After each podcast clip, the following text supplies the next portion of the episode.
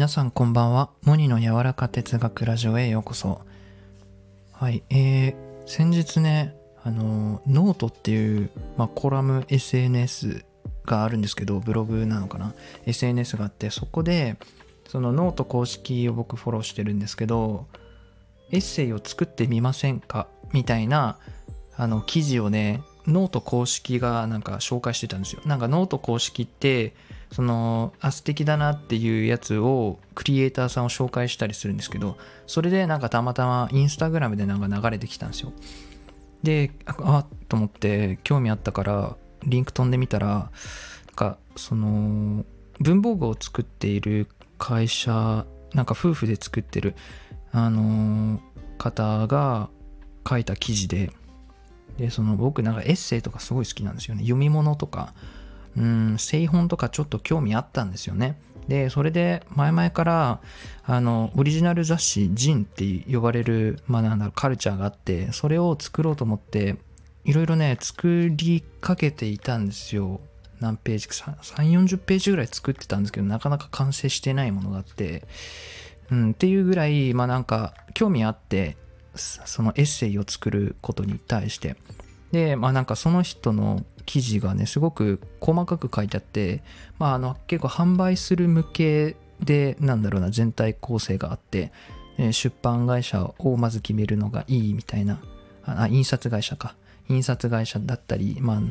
なんかどういうテーマでとか、すごく細かく書いてあったので、すごくワクワクしちゃって、で、僕もエッセイを作ろうと思いました。一冊。で、まあやっぱこれちゃんと作りたいなと思っていて、僕は。えー、大体1ヶ月から2ヶ月ぐらいかけて、えー、1冊仕上げてみようかなと思いました。うん、まだね、テーマのところからなんですけれども、いろいろ考えるところがあるんですけれども、あの、まあ僕よく朝早く起きるので、朝は執筆の時間に当てていこうかなってこれから思いました。なんかこの形になることがすごく嬉しくて、やっぱりこの思いとか思考っていうのは形になりたがるんだなっていうのを思ってなんでかっていうと僕がすごく振り返ってねあの究極集中している時ってどんな時だったかなって振り返った時に何かやっぱり作り出してる時だったんですよ。うん、なんか歌をこうハモリの歌をこうスタイフに上げるためにこう作ってたりとか、まあ、あの動画を作ってる時とか絵を描いてる時とかまあ、あとは言葉言語化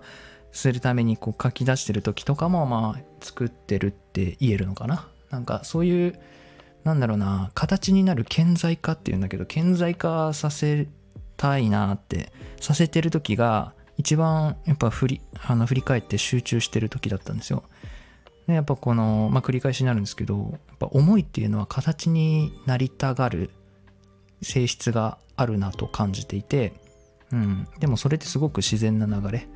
無形なものなので思いとかワクワクするとかそういう感情っていうのは無形なので無形なものってやっぱ形を求める体を欲しがるんですよね。うん、っていうものだと思った時にやっぱこのエッセイを作るっていうことにすごく僕はワクワクしてああのー、早く見てみたいっていうか顕在化されたそのものを見てみたいなっていう思いで執筆をね、あの、これから始めていこうと思います。だいたい、そう、2ヶ月くらいかかるかな。でも、そうやってゆっくり時間をかけてね、